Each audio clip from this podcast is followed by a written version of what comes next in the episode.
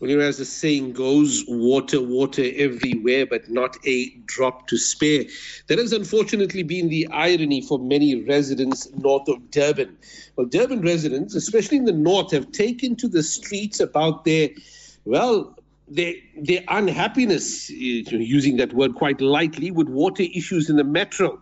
Residents in the north of the city, some of whom have been without water for weeks, have blockaded roads with uh, burnt tires and debris as part of the protest action. Now, angry Durban residents have vowed to intensify their service delivery protests over ongoing water outages, with some residents having claimed that 90 days, so over three months, have gone by without a single drop of water uh, in the taps. They blockaded several roads around Verulam Waterloo, Ottawa, and Parkgate uh, with burning tires. All of these areas in the northern part of uh, uh, of the city of Durban, eThekwini, and other debris yesterday, as they had been without water for weeks. We discussed the matter with Councillor Rory McPherson. Good evening, Rory. Good evening, and thank you for having me. Good evening, and thank you to the listeners uh, for taking the time to listen to this. Rory, talk to us. How bad? I mean, if one has to describe the situation over the last couple of weeks, and according to some residents, in fact, over the last few months, do residents yeah. see this unfortunate uh, water situation, what is simply part of their life, and it has driven them to this particular stage? No, but you, you're absolutely right, my dear friend. It's affecting one's mental health as well. Um, this it can be best described as, as a, a humanitarian crisis. This is a, um, a critical moment uh, in, in, in all of our lives because we're, we're at the tipping edge. My own view uh, is that water and sanitation has collapsed. The department has simply collapsed, and they don't have a plan. I don't believe that they have a plan because for as long as we've been trying to offer solutions, and let me just tell you one solution before I forget that um, you're right about the 90 days. There's some areas in, in, in eThekwini that haven't had running water for four years, but uh, prior to uh, the 25th of December, started to ramp up. Um, we, through our uh, provincial structures in Democratic Alliance, we reached out to the mayor of um, Cape Town and asked if he would avail some of his expert engineers to come up, which he did and that was going to be at the cost of the um, Cape Town by the way, and that was to send up special specialized engineers to come and help. We um, I have it, and uh, he simply never came back to us. So that's the kind of frustration and anger, and you use the right word. This is beyond frustration. This is anger. This is almost a, it's almost a, a, a crime against humanity, our human rights are violated. You know, what they say is, well, you know, if we can supply water in one form or the other, then, you know, we're doing a good job. But that's not right. If you're not supplying pipe water and you're not supplying tank water, well, you know, I, I that goes much further than what we expect in um, our. Mm-hmm. But, you know, Rod, uh, um, talking of those of those water tankers, I mean, I've heard yes. a number of residents actually refusing that, you know what, we don't want the water tankers in yes. our area, chasing them away, saying that this is a, a, a, long type of a band aid approach that the mm. eThekwini municipality has used just to pacify people uh, in the attempt of prolonging the problem and not fixing the hmm. situation. Mm. What, what hmm. exactly is the situation, Rory? Is it a collapse of infrastructure? Mm. Is this the ominous water shedding that people have been speaking hmm. about? Is this related to flood? Floods um, two years ago. Has anybody been able to identify what is the issue with Ottawa, Verulam, and that area of Durban?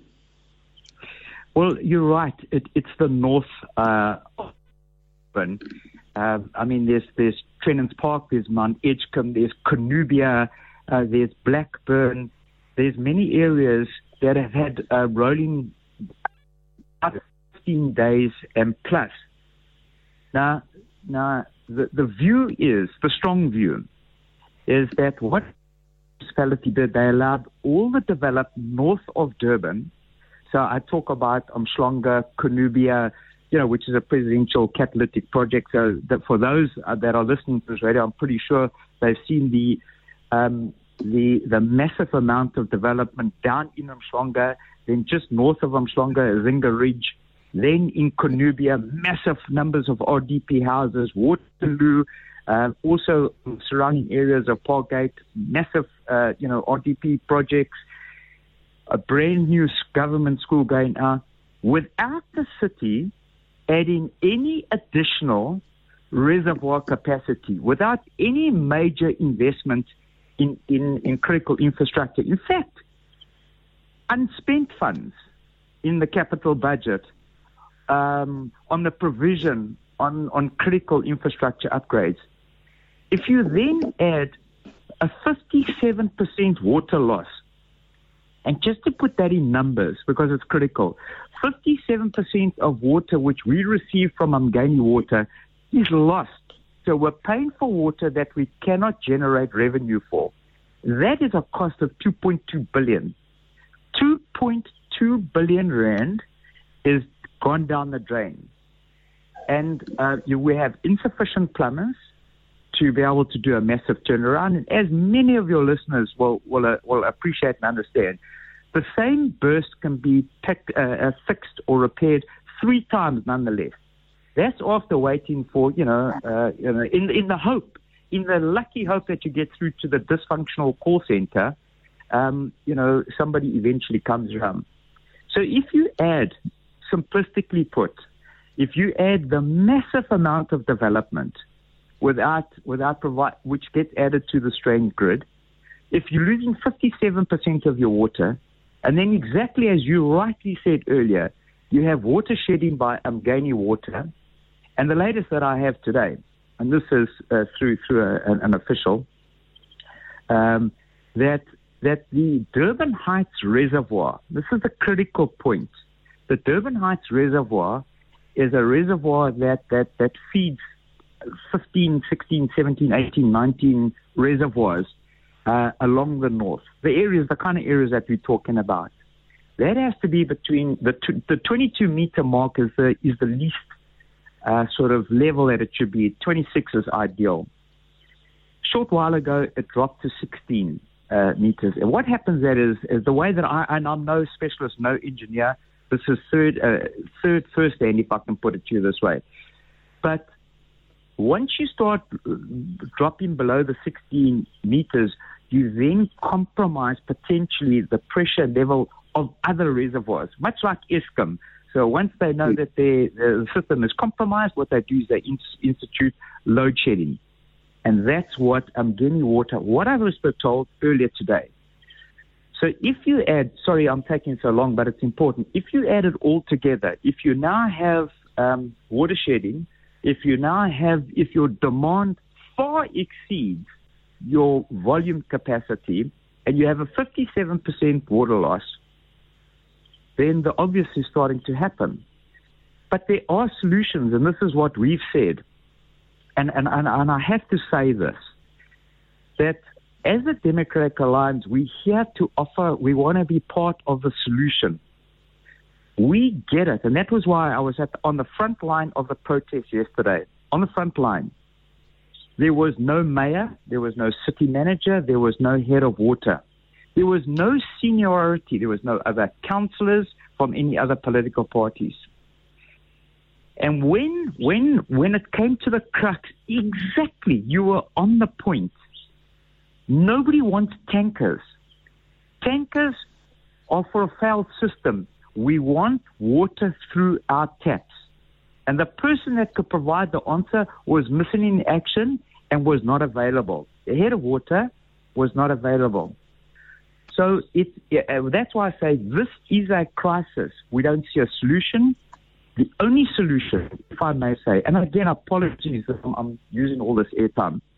The only solution is for water and sanitation to be put into some sort of or form of administration.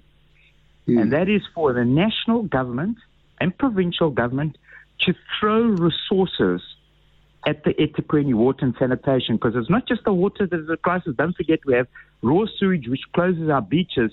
more days of the year than it's open.